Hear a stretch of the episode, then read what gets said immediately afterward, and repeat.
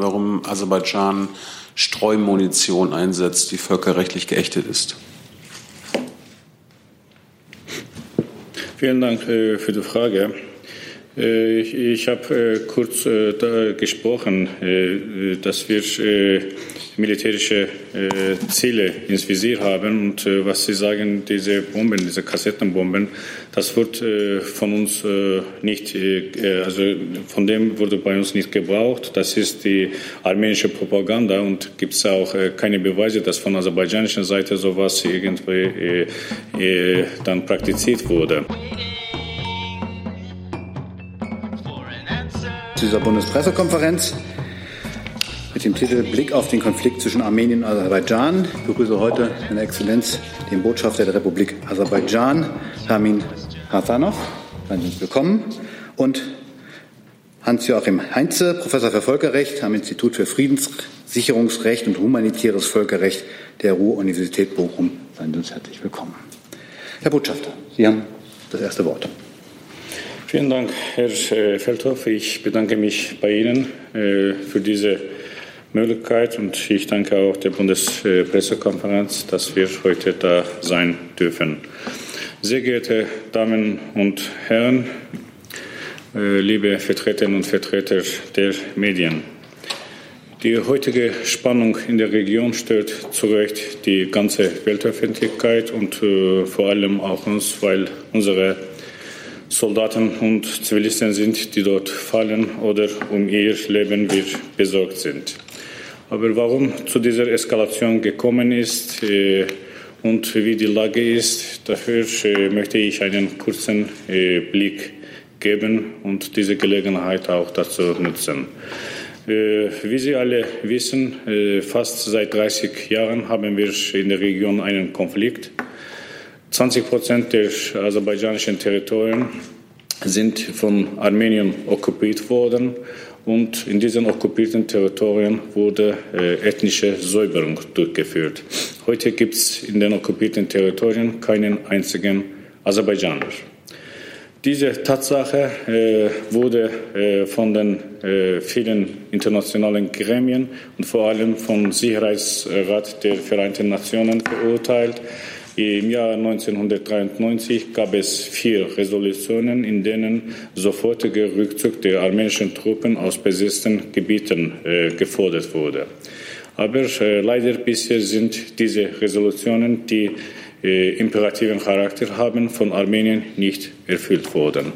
Und Armenien hat äh, immer in diesen Jahren die grundlegenden Normen und Prinzipien des Völkerrechts mit Füßen getreten.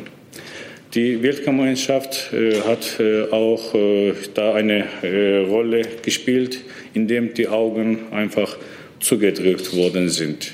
Bisher geht dieses Unrecht weiter und obwohl mehr als äh, 25 Jahren Verhandlungen geführt worden sind. Im Rahmen der Minsker-Gruppe der OECD sind wir zu keinem Ergebnis äh, gekommen.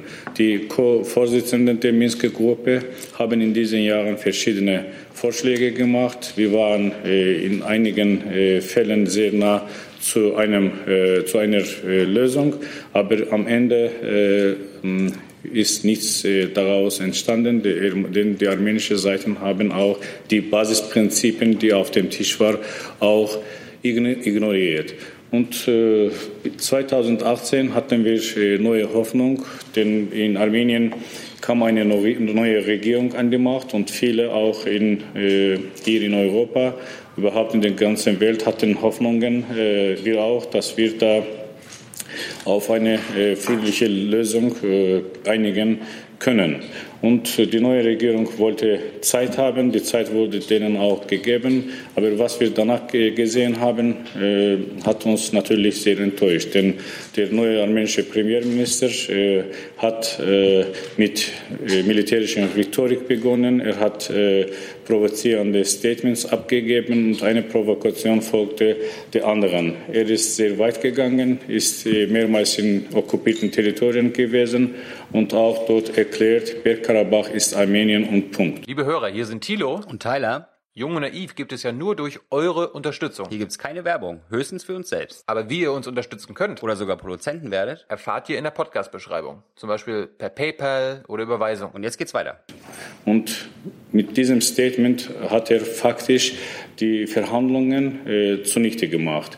Was sollten wir danach äh, mit Armenien besprechen?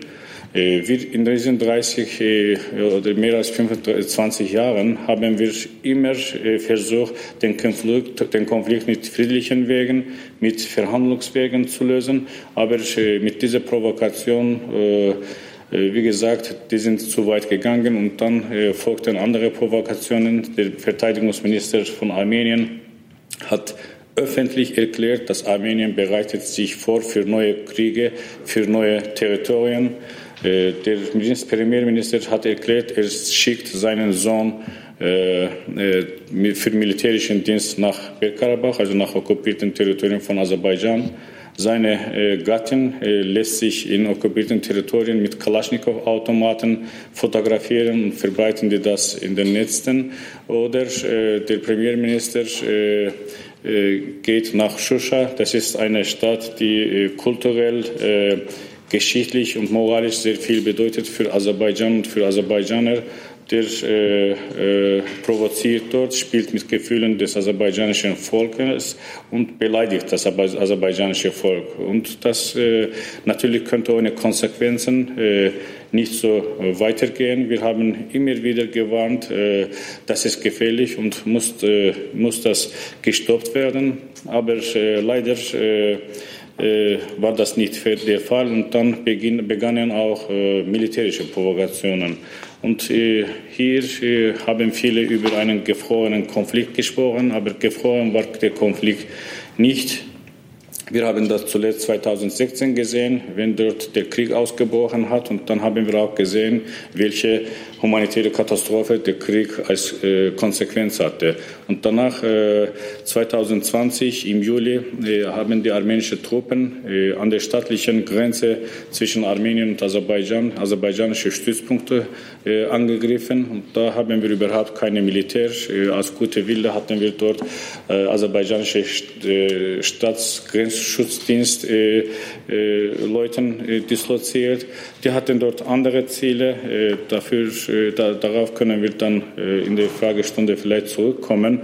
Aber das war eine militärische Provokation, auf die natürlich die auch entsprechende Antwort erhalten haben. Und dann kommt die weitere Provoka Provokation dann Ende September. Die haben dann unsere militärischen Stützpunkte und zivile Objekte in okkupierten Territorien an der sogenannten Frontlinie angegriffen und äh, da wir sind dann gezwungen, eine Gegenoffensive zu starten und wir haben unser Selbstverteidigungsrecht äh, entsprechend der völkerrechtlichen Normen und Prinzipien gebraucht gemacht und äh, diese Gegenoffensive geht auch heute äh, weiter.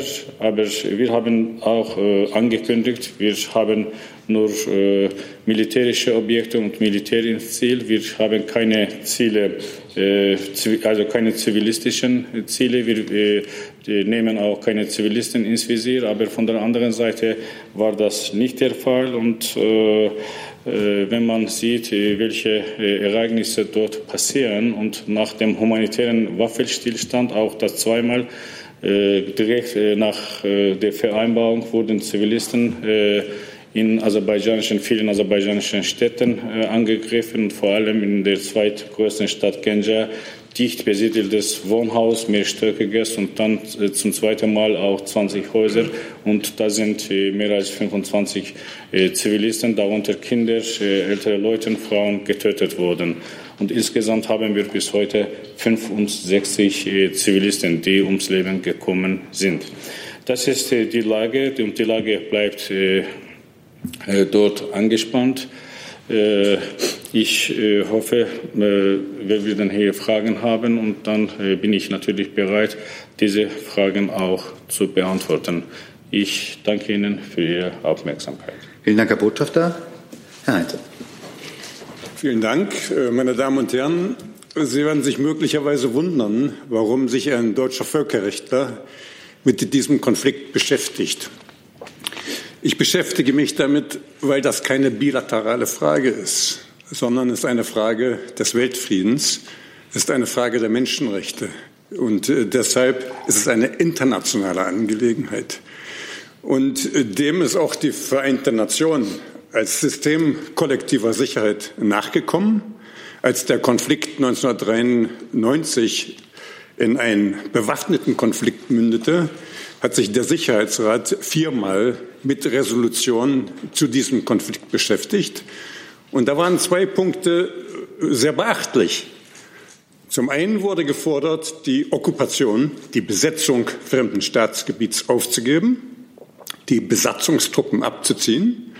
Und zum Zweiten, das ist die Friedenskomponente, zum Zweiten wurde gefordert, dass die Vertriebenen wir sprechen ja hier über Tausende von Vertriebenen, dass die Vertriebenen zurückkehren müssen äh, in ihre ursprünglichen Siedlungsgebiete. Diese Resolutionen wurden vom Sicherheitsrat angenommen und nach Artikel 25 der UN-Charta trifft der Sicherheitsrat verbindliche Entscheidungen.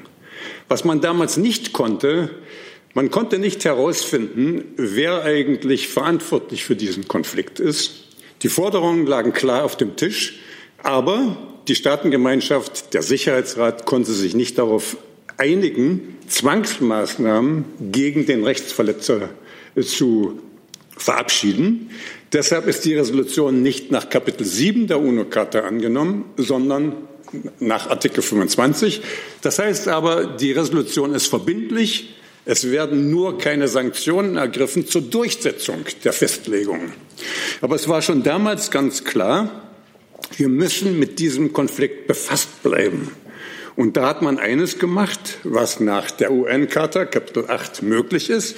Man hat das Problem an die OSZE verwiesen. Die OSZE ist eine regionale Organisation. Und das macht einen gewissen Sinn, weil regionale Organisationen natürlich besser mit den konkreten Problemen in der Region befasst sind. Und zum anderen, weil die OSZE sehr flexibel ist. Die OSZE hat nicht so klare Statuten wie die Vereinten Nationen. Die OSZE hat aber auch eine Schwäche. Und diese Schwäche ist, sie kann keine Zwangsmaßnahmen ergreifen. Nun gut, man hat das Problem verwiesen an die OSZE. Und seitdem wiederholen die äh, Parteien, die in dieser Minsk-Gruppe, die sich damit befasst, äh, wiederholen die Staaten in dieser Minsk-Gruppe eigentlich permanent ihre gleichen Positionen. Und es geht nicht recht vorwärts bei der Bearbeitung des Konflikts. Und die Politik hat nun eins gemacht, was ein bisschen typisch ist für die Politik. Das Problem verschwand aus den Schlagzeilen und man hat das Problem dann behandelt als eingefrorenen Konflikt. Äh, eingefrorener Konflikt heißt, okay, die Situation ist ungeklärt, aber man hat dabei verkannt, dass ein eingefrorener Konflikt natürlich sehr schnell wieder in einen heißen Konflikt übergehen kann. Deshalb hat sich die Politik ein bisschen zu bequem gemacht, zu sagen, okay, das Problem ist vom Tisch, ist jetzt eingefroren. Es ist eben nicht eingefroren, weil Grundfragen sind ungelöst. Eine Grundfrage ist die, auf welche Rechtsgrundlage ist denn das Gebiet Bergkarabach entstanden? Und da wird behauptet, es sei eine Entscheidung, eine Selbstbestimmungsentscheidung der lokalen Bevölkerung. Da muss man sagen, das geht nicht, weil man kann nicht einen Teil der Bevölkerung vertreiben und anschließend sagen, jetzt entscheiden wir. Zugleich aus juristischer Sicht ist die Bevölkerung von Bergkarabach kein Volk sondern es ist ethnisch gesehen, Armen sind das Armenier. Und für die Juristen unter uns, eine solche Gruppe bezeichnen wir dann als nationale Minderheit. Eine nationale Minderheit, wie beispielsweise äh, in Südtirol die Bevölkerung, wie beispielsweise in den Aalandinseln. In Südtirol die Bevölkerung ist deutsch sprechend, gehört aber zum Staat Italien. Die Bevölkerung in Aalandinseln ist schwedisch, das Land gehört aber zu Finnland. Äh, da sagen wir nicht, die haben ein Selbstbestimmungsrecht, sondern wir sagen, die haben Minderheitenrechte. Und Minderheitenrechte, die können dazu führen, dass man einem solchen Gebiet einen Autonomiestatus gibt, aber das Gebiet bleibt entsprechend dem Prinzip des Uti Possidetis bleibt Staatsgebiet äh, des Landes, zu dem das Gebiet gehört, wird nicht ausgegliedert aus diesem Gebiet. Utiposidetis, das ist ein Prinzip, das haben wir kennengelernt sehr stark bei der Dekolonialisierung in Afrika. Und man hat gesagt, wir ändern nicht Staatsgrenzen. Es ist weise, nicht Staatsgrenzen zu ändern, denn korrekte oder gerechte Staatsgrenzen gibt es nirgendwo auf der Welt. Nein, man muss Wege finden, die Bevölkerung in einem Land äh, zufriedenzustellen, äh, aber das Gebiet bleibt innerhalb eines Staates. Das ist ein Prinzip, was allgemein anerkannt ist, was auch praktiziert wird. Die einzige Ausnahme ist Kosovo, aber das ist ein sehr spezieller Fall. Sonst hat man immer darauf bestanden, wir fangen nicht an, äh, Staatsgrenzen zu ändern, weil das wäre ein endloser Prozess. Und wir wollen nicht den ethnisch reinen Staat. Wir wollen Staaten, in denen die Menschenrechte beachtet werden, und zwar die Menschenrechte für die ganze Bevölkerung. Deshalb äh, beschäftigt uns das Problem sehr. Das ist nicht nur zwischen Aserbaidschan und äh, Armenien ein Problem, es ist weltweit ein Problem. Und weltweit hat man darauf bestanden, wir fangen nicht an, Staatsgrenzen zu, zu ändern. Wenn Sie den, Völkerrecht fragen, den Völkerrechtler fragen, was ist die Lösung? Die Lösung muss natürlich sein, letztendlich Verhandlungen. Aber die, das große Problem hier ist, es hat sich eben über 30 Jahre ein enormer Hass aufgebaut. Was kann man erwarten, wenn man eine ganze Menschengruppe die Heimat nimmt, wenn man eine ganze Generation aufwachsen lässt mit diesem Hass? Äh, also man muss versuchen, eine Lösung zu finden und diese Lösung muss die Staatengemeinschaft einschließen. Man muss also verlangen, äh, dass die Minsk-Gruppe nun äh, entschiedener vorgeht und Vorschläge vorlegt, die dann innerhalb der Minsk-Gruppe behandelt werden, um ein bisschen Druck auf die Parteien auszuüben, moralischen Druck zumindest auszuüben, hier zu einer Lösung zu kommen und das Problem nicht immer vor sich herzuschieben. Vielen Dank. Vielen Dank, Herr Heinze. Herr Jung hat die erste Frage. Mich würde zuallererst interessieren, warum Aserbaidschan Streumunition einsetzt, die völkerrechtlich geächtet ist. Vielen Dank äh, für die Frage. Äh, ich, ich habe äh, kurz gesprochen, dass wir militärische äh, Ziele ins Visier haben. Und äh, was Sie sagen, diese Bomben, diese Kassettenbomben, das wird äh, von uns äh, nicht, äh, also von dem wurde bei uns nicht gebraucht. Das ist die armenische Propaganda und gibt es auch äh, keine Beweise, dass von aserbaidschanischer Seite sowas irgendwie dann praktiziert wurde. Die Kassettenbomben wurden von Armenien gebaut und nicht nur Kassettenbomben, sondern auch ballistische Raketen. Und ich glaube, die ganze Welt äh, hat das äh, gesehen. Äh, in der Stadt Genja, wo äh, zweimal hintereinander äh, ein mehrstöckiges äh, Gebäude zerstört wurde und viele Zivilisten sind ums Leben gekommen und dann äh, auch äh, zum zweiten Mal auch eine ballistische Rakete, äh, die mit der auch 20 Häuser zerstört wurden. Aber gibt es irgendwelche äh, Beweise oder irgendwelche Aufnahmen, dass Aserbaidschan mit solchen Raketen oder Kassettenbomben irgendwelche äh, Häuser oder Ziele angegriffen hat? Das gibt es nicht und wir haben angekündigt und wir haben das immer wieder erklärt. Wir äh, äh, in diesen Kampfhandlungen, Kampfhandlungen werden von uns alle Normen und Prinzipien des Völkerrechts und vor allem äh, die entsprechende Artikel äh, der Genfer Konvention eingehalten und das ist der Fall und das kann ich Ihnen bestätigen. Gut. Hier geht es nicht um armenische Propaganda, hier geht es um Berichte von Menschenrechtsorganisationen und unabhängigen Journalisten vor Ort. Die sind alle der Überzeugung und haben das dokumentieren können, dass dort von aserbaidschanischer Seite völkerrechtlich geächtete Streumunition verwendet wird. Also sie leugnen diesen Einsatz. Da würde mich noch interessieren, wie viele Dschihadisten aus Syrien und gegebenenfalls aus Libyen kämpfen auf aserbaidschanischer Seite?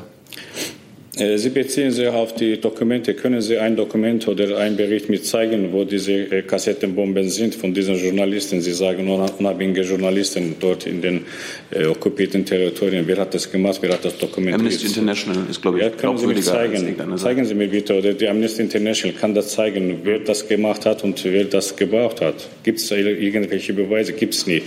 Und die zweite Frage, die Söldner. Das wurde auch mehrmals erklärt von der aserbaidschanischen Seite. Es gibt keinen einzigen Söldner. Sie äh, sagen hier, die anderen äh, behaupten das auch.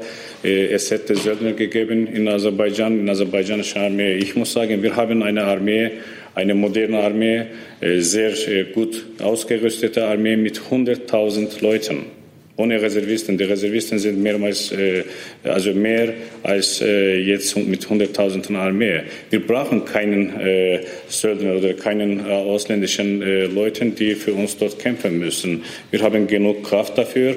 Aber was äh, von der armenischen Propaganda weitergegeben wird, immer äh, Söldner und sonst. Äh, seit drei Wochen haben wir dort Krieg. Gibt's einen äh, getöteten Söldner oder gibt es äh, irgendwelche Söldner, die jemand dort gesehen hat und dokumentiert, fotografiert hat, in dieser Welt, wo hoch, äh, äh ho hohe Technologien gibt und äh, überall kann man sehen, wer wie was macht. Aber von der anderen Seite, wenn Sie mit Radar das äh, jetzt äh, einfach, einfach auf dem Internet äh, verfolgen, können Sie sehen, äh, welchen äh, Flugverkehr zwischen äh, Syrien, zwischen dem Irak, zwischen den Libyen oder zwischen den verschiedenen Städten von Russland und zwischen armenischen Armenien gibt. Gibt es jetzt eine Pandemie? Gibt es keine Flüge Passagier, mit Passagierflugzeugen? Also nicht viele.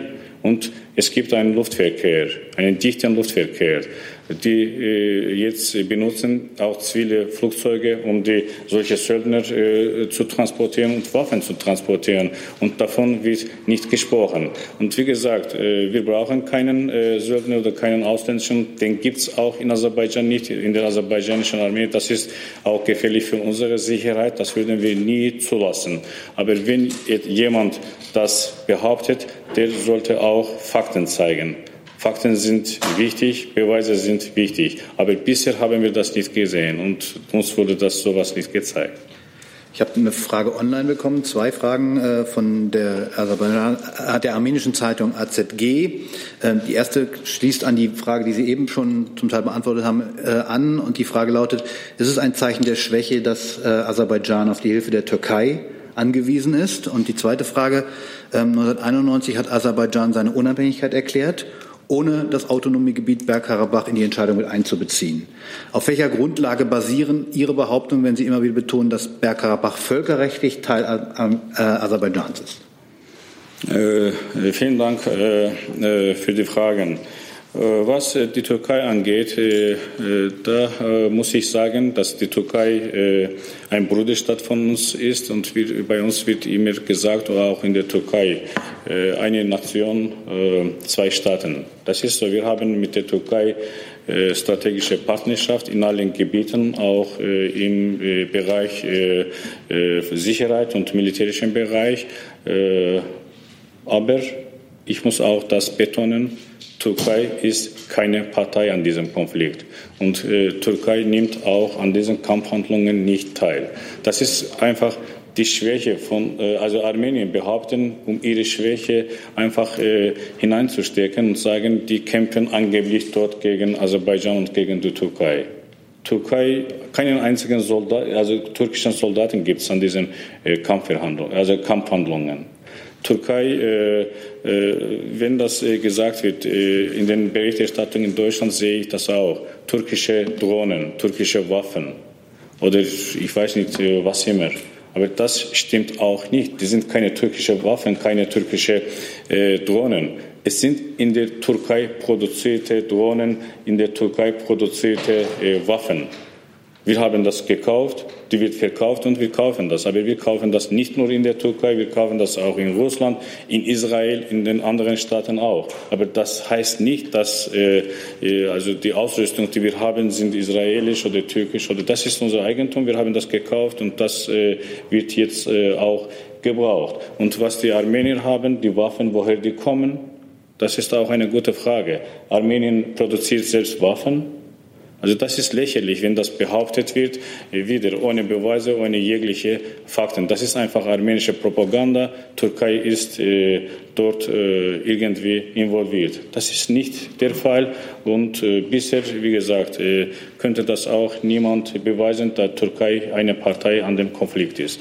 Das ist die erste Frage. Die zweite Frage äh, wegen äh, der äh, völkerrechtlichen Anerkennung von Aserbaidschan. Nach dem Zerfall der Sowjetunion gab es 15 äh, Sowjetrepubliken, die alle ihre Unabhängigkeit erklärt haben, unter anderem äh, auch äh, Aserbaidschan. Und wenn wir äh, die äh, Unabhängigkeit erklärt haben, äh, Bergkarabach war ein Bestandteil Aserbaidschans und jetzt ist das völkerrechtlich auch ein Bestandteil von Aserbaidschan, obwohl das von Armenien unter der Okkupation ist, also nicht in unserer Kontrolle ist. Wenn man ein bisschen zurückgeht in die Sowjetzeiten, da gab es auch viele autonomische Gebiete in verschiedenen Republiken. Aber ein Territorium einer Sowjetrepublik dürfte oder könnte nicht ohne seine Zustimmung geändert werden.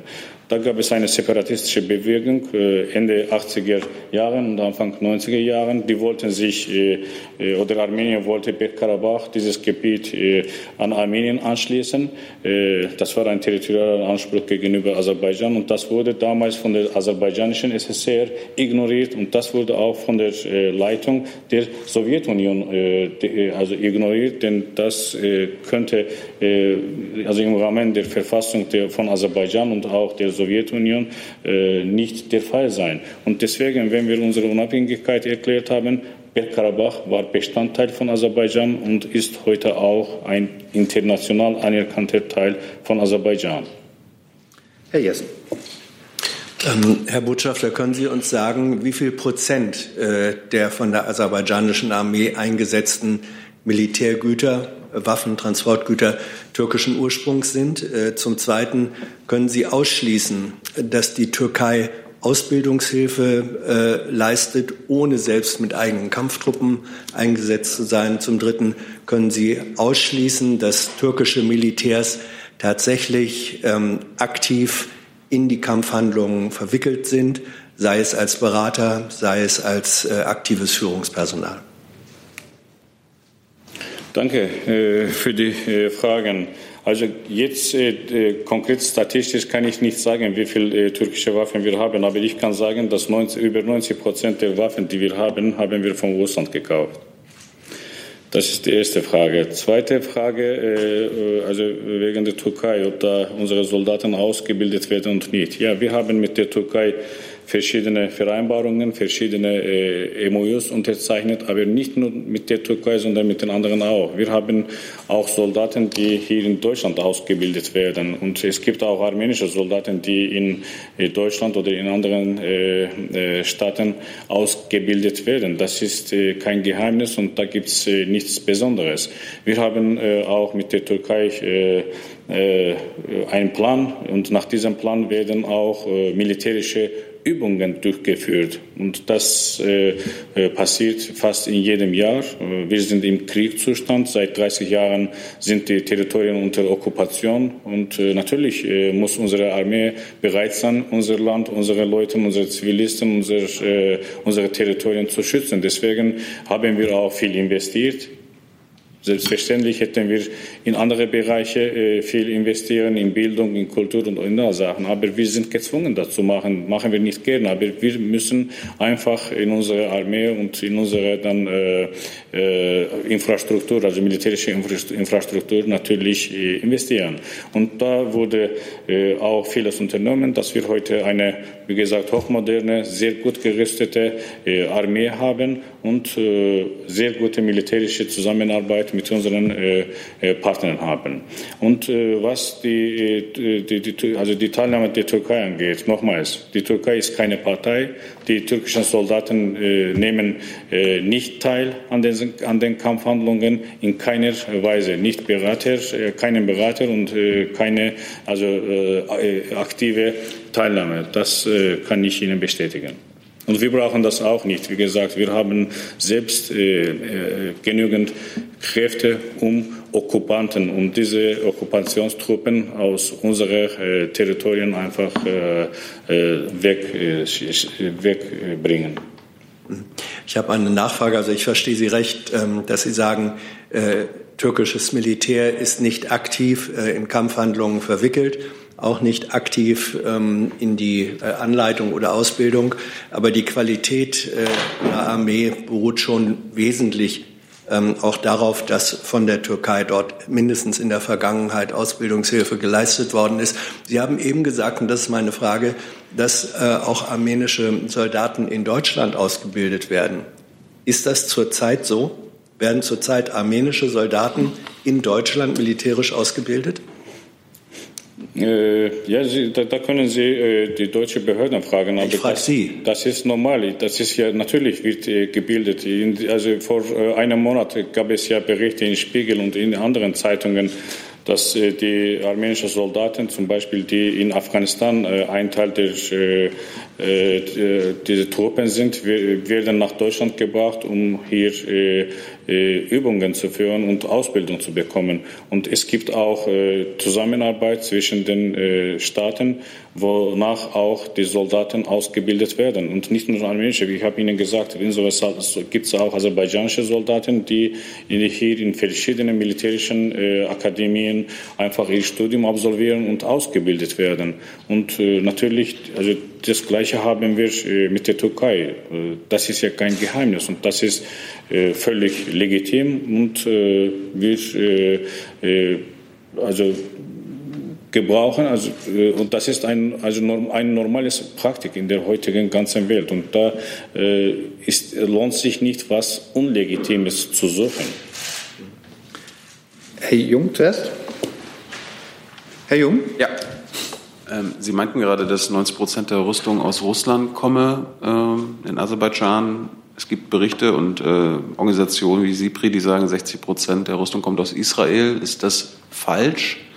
Und äh, wieso verweigert Aserbaidschan internationalen Beobachtern, die Kontaktlinie zu überwachen? Was haben Sie da zu verstecken? Und Herr Heinz, ist es das erste Mal, dass Sie Seite an Seite mit einem Vertreter einer Diktatur sich öffentlich ähm, auftreten? Äh, also die, die, Berichte, die jetzt auf die Sie beziehen, ist falsch. Wir haben bei uns gibt es nicht also 60 äh, Prozent der Waffen, äh, die aus Israel kommen. Aber ich habe gesagt, wir kaufen auch israelische Waffen. Die werden verkauft. Wir kaufen. Das ist unser gutes, äh, gutes äh, Recht.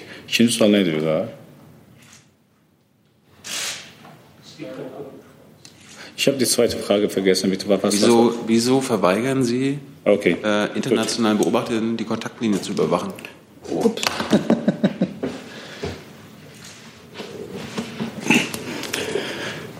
Also äh, was die Kontaktlinie angeht, es gab eine Kontaktlinie, die gibt es nicht mehr.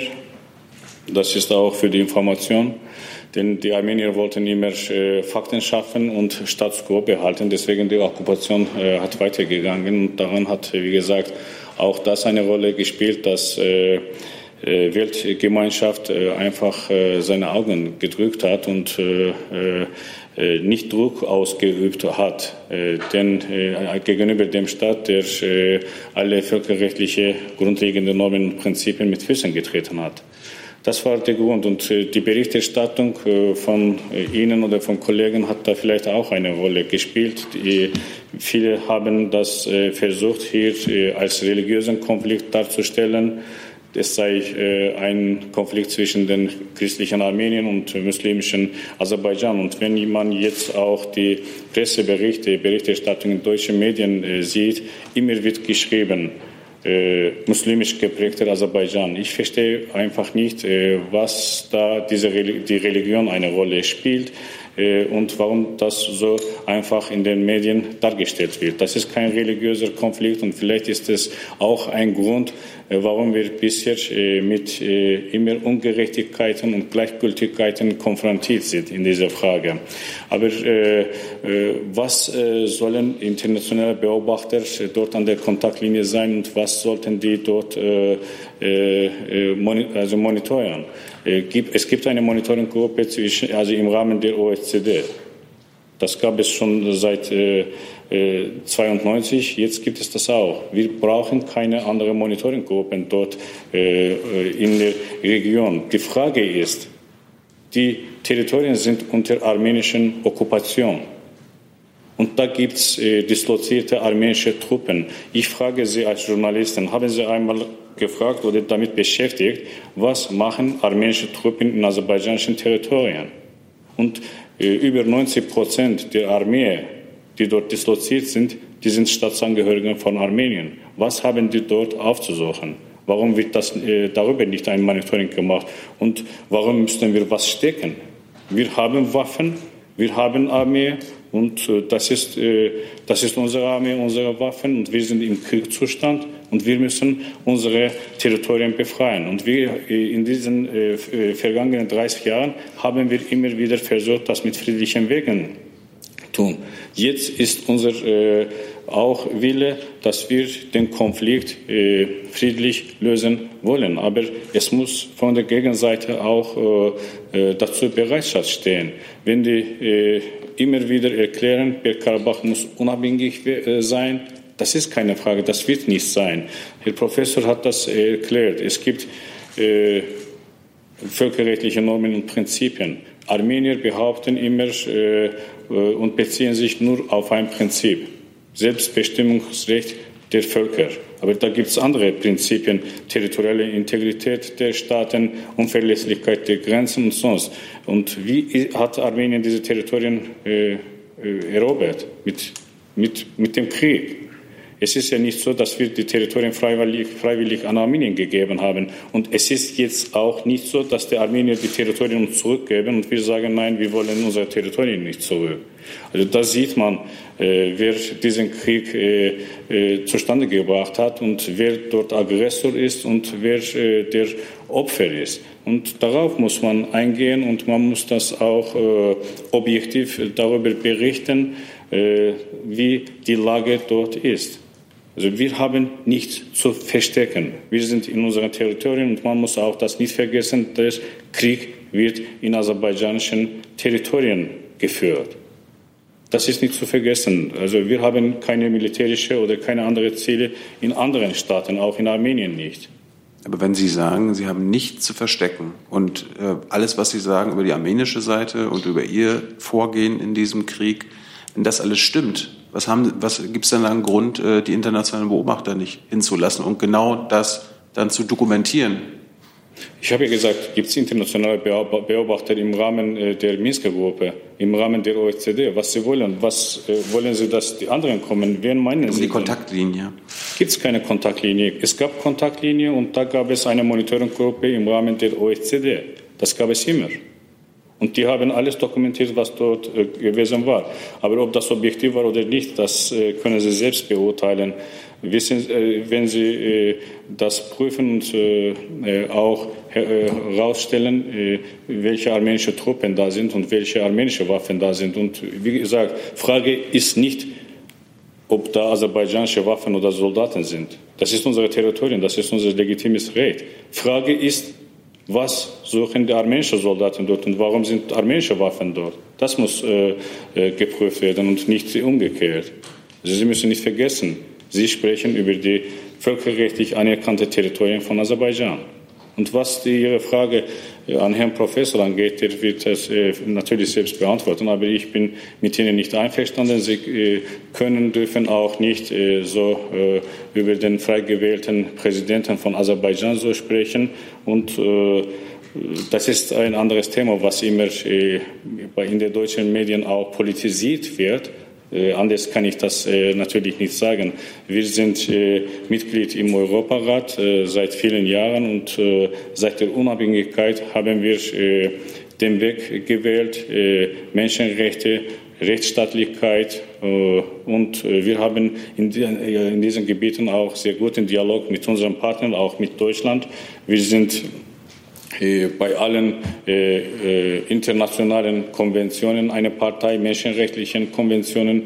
Wir äh, geben freiwillig immer wieder Berichte bei internationalen Menschenrechtsvertragsorganen äh, der Vereinten Nationen. Und äh, wie gesagt, den Weg haben wir selbst gewählt.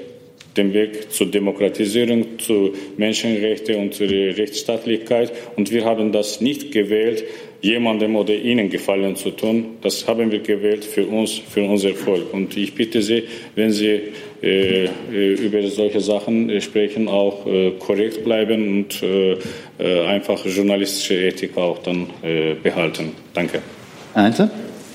Ja, ich möchte dazu sagen, Armenien und Aserbaidschan sind Mitgliedstaaten der Vereinten Nationen. Die sind in einem bewaffneten Konflikt. Folglich muss man sich damit beschäftigen. Und der innere Status dieser Staaten ist zunächst mal nicht ein Problem. Ein Problem ist, dass sie sich an die Charta der Vereinten Nationen halten müssen, an das Friedensgebot der Vereinten Nationen. Das ist völlig unabhängig davon, wie der Staat im Inneren verfasst ist. Ich möchte auch sagen, Aserbaidschan gehört nicht nur äh, den Vereinten Nationen an, sondern auch dem Europarat. Und wir haben Urteile des Menschenrechtsgerichtshofs äh, des äh, Europarates, die sich auch mit der inneren Situation in, Aserbaidschan beschäftigt haben. Und diese Urteile haben dazu geführt, dass es weitere Verbesserungen in äh, Aserbaidschan gegeben hat. Also Aserbaidschan stellt sich dieser Herausforderung, äh, die Menschenrechte immer umfassender durchzusetzen. Das ist ein generelles Problem aller jungen Staaten, äh, dass man sich diesem Ziel äh, der umfassenden Beachtung von völkerrechtlichen Verträgen immer mehr annähern muss. Und von der Seite her geht es hier tatsächlich um die Friedenssicherung und die Verbesserung der Situation in den Staaten und nicht um die Beurteilung von Entwicklungen äh, in einem Staat äh, von außen anhand von Standards, die irgendjemand gesetzt hat. Nein, diese Standards sind gesetzt in völkerrechtlichen Verträgen. Es gibt Mechanismen, diese Verträge durchzusetzen. Hey Leute, Jung und Naiv gibt es ja nur durch eure Unterstützung. Ihr könnt uns per PayPal unterstützen oder per Banküberweisung, wie ihr wollt. Ab 20 Euro werdet ihr Produzenten im Abspann einer jeden Folge und einer jeden Regierungspressekonferenz. Danke vorab. Herr Jessen, noch eine Nachfrage? Ähm, äh, ja, ich, Sie hatten, wir hatten sich, glaube ich, gemeldet. Ich hatte mich gemeldet, ja, ja, aber nicht im Sinne von Nachfrage. Okay. Ähm, ich habe zwei Fragen. Zum einen, Herr Botschafter, äh, wenn es so ist, wie Sie sagen, und Sie haben betont, dass es ja die OSZE-Monitoring-Mission äh, gibt, warum dann aber ähm, wollen Sie es nicht zulassen oder will Aserbaidschan es nicht zulassen, dass zum Beispiel Human Rights Watch äh, zusätzlich unabhängig beobachtet? Eine unabhängige Menschenrechtsorganisation achtet ja nochmal in anderer Weise, hat einen anderen Fokus, guckt nämlich darauf, von welcher Seite werden möglicherweise Menschenrechte verletzt. Das ist ein anderer Fokus, der kommt, käme additiv zu dem, was die USZE äh, tun kann. Warum äh, wollen Sie sich einer solchen Beobachtung nicht stellen? Warum verweigern Sie die Zulassung? Äh, und zum Zweiten, Herr Professor Heinze, Sie hatten vorhin in Ihrem Eingangsstatement gesagt, ähm, es habe eigentlich nur einen Fall gegeben, wo aus einem Staatsgebiet äh, Territorium herausgelöst worden sei, das sei das Kosovo. Haben wir nicht aber mit der Annexion der Krim exakt das Gleiche äh, erlebt? Hier wurde Staatsgebiet herausgelöst ähm, aus dem territorial eigentlich unumstrittenen Gebiet ähm, der Ukraine. Und weil Sie auch sagten, ähm, es, habe, es gebe das Problem, dass Bevölkerung vertrieben worden sei aus dem Gebiet Bergkarabach. Sehen Sie da eine äh, Parallele zur Situation äh, der Palästinenser im Nahen Osten? Also äh, es ist vielleicht nicht, nicht direkt eins zu eins übertragbar, aber die Struktur von Vertreibung von Bevölkerung aus angestammten Siedlungs- und Heimatgebieten. Vielen Dank für Ihre Frage. Äh, also was Monitoringen angeht, da gibt es ja verschiedene Formate, gibt es verschiedene Formen. Und äh, wenn Sie hier sprechen von Verweigerung, äh, ich verstehe das nicht, wenn solche Initiativen gaben und wenn das von Aserbaidschan verweigert worden ist. Aber eine Sache ist klar, gibt es okkupierte Territorien und da gibt es eine äh, Marionettenregime, von denen dort die Kontrolle geübt wird. Aber die effektive Kontrolle natürlich wird von Armenien geführt. Wenn die Territorien nicht unter aserbaidschanischen Kontrolle sind, wie können wir dort die Sicherheit leisten für die Leute, die dort äh, dorthin gehen und dort Monitoring führen müssen. Also seit 30 Jahren als Journalist oder ich weiß nicht, Human äh, Watch Right oder die anderen äh, menschenrechtlichen Organisationen, die sind ja vielmals dort gewesen und die haben das auch dort gesehen, welche Fälle für, also mit Menschenrechtsverletzungen da gibt. Und ist es wichtig, um dorthin gehen im Kriegszustand, um äh, über die Rechte der Leute zu sprechen. Eine Million Flüchtlinge, also 750.000 Binnenbetriebe haben wir in Aserbaidschan und die sind seit 30 Jahren. Sie haben 2016 gesehen, wie es schwierig ist, mit äh, Flüchtlingen äh, umzugehen hier äh, in Deutschland. Aber seit 30 Jahren, jeder zehnte Aserbaidschaner ist ein Flüchtling oder Binnenvertriebene. Die sind keine Menschen für sie, die haben keine Rechte doch, die haben auch keine, also äh, die, haben, die sind auch Menschen und die haben auch Menschenrechte. Darüber muss man äh, sprechen, dass, dass das per, permanent verletzt worden ist. Warum sprechen die Organisationen, die sie nennen, nicht über die äh, Rechte dieser, äh, dieser Menschen und äh, die äh, Zivilisten, die da getötet werden, in Ganja, in Mingechevir, in den anderen Städten? Die sind ja Kriegsverbrechen. Das ist ja Verbrechen gegen die Menschlichkeit. Warum wird darüber nicht gesprochen? Oder 2000, äh, also 1992, was in Aserbaidschan, in äh, okkupierten Territorien in Khojal ausgeübt wurde, äh, ein Genozid gegenüber den aserbaidschanischen äh, Bevölkerung. 613 Leute sind in einer Nacht getötet worden, darunter viele Kinder, Frauen und äh, äh, ältere Menschen. Die wurden getötet und nur weil die Aserbaidschaner waren. Das war nur ihre Schuld. Und die sind auch Menschenrechte. Und darüber wird ja viel berichtet. Deswegen, äh, es muss ja nicht ein äh, Monitoring am Ort jetzt im Kriegszustand gegeben werden, um solche Fakten oder Beweise einfach äh, ins Licht zu bringen. Wenn darüber gesprochen wird, muss man objektiv ich, gesprochen werden. Ich möchte Ihnen an einem Punkt, weil Sie mich persönlich angegriffen haben, äh, widersprechen. Sie haben gesagt, das sind keine Menschen für Sie, die aserbaidschanischen Flüchtlinge. Das habe ich niemals gesagt. Ich, hab, ich frage, das, ich habe nicht gesagt. Ich frage, sind die nein, keine nein, Menschen? Nein, nein, das war eine, es ist eine rhetorische Frage, die unterstellt im Wortsinne, ich halte das nicht für Menschen. Ganz im, ganz im Gegenteil. Ähm, mich interessiert, dass es so wenig Menschenrechtsverletzungen äh, gibt wie möglich, dass es so wenig Flüchtlinge äh, gibt wie möglich. Und es nutzt finde ich, überhaupt nicht zu sagen im Sinne eines Whataboutism, ähm, was ist aber da, was ist aber da, was ist aber da. Jede Menschenrechtsverletzung muss aufgeklärt werden, muss möglichst verhindert werden. Und dazu noch einmal, warum dann nicht Organisationen, die sich explizit für äh, Menschenrechte einsetzen, zulassen. Und wenn Sie sagen, was meinen Sie mit verweigern, soweit ich weiß, hat Human Rights Watch am 6.10. beantragt, an äh, der äh, Konfliktlinie, Kontaktlinie, von der Sie sagen, es gibt sie nicht mehr, aber irgendwo muss ja ein Kontakt sein, äh, beobachten zu können. Und das wird bislang von der aserbaidschanischen Regierung nicht zugelassen. Das nenne ich eine Verweigerung. Ich bin mit Ihnen einverstanden, wenn Sie sagen Menschenrechte. Aber als Journalist können Sie, Sie mir zeigen, bisher, wenn Sie für Menschenrechte, mit Menschenrechten befasst sind, dass Sie über diese Flüchtlinge was geschrieben haben, über die Rechte dieser Flüchtlinge oder Binnenvertriebenen. Wenn Sie mir zeigen, das würde mich sehr freuen. Und äh, ich will, dass das auch thematisiert wird, denn die sind grobe Menschenrechtsverletzungen. Aber wenn, äh, wenn, äh, wenn es um die Sache angeht, was Sie jetzt ansprechen am 6. Oktober, jetzt wir sind in der heißen Phase. Jetzt gibt es dort Kriegsrecht, Kriegszustand.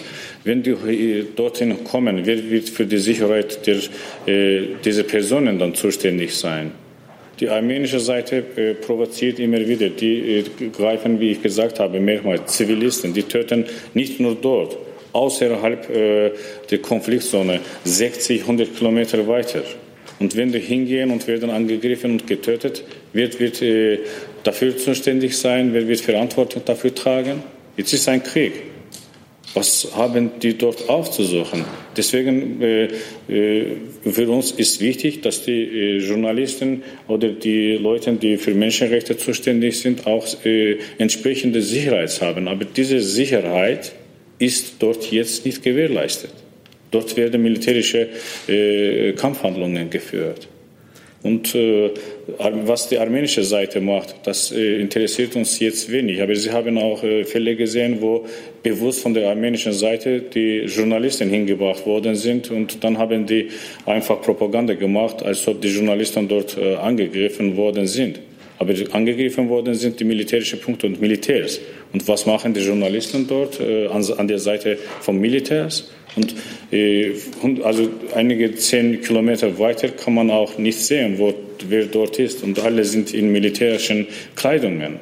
Das ist unverantwortungslos, sowas zu machen. Es geht ja um Menschenleben.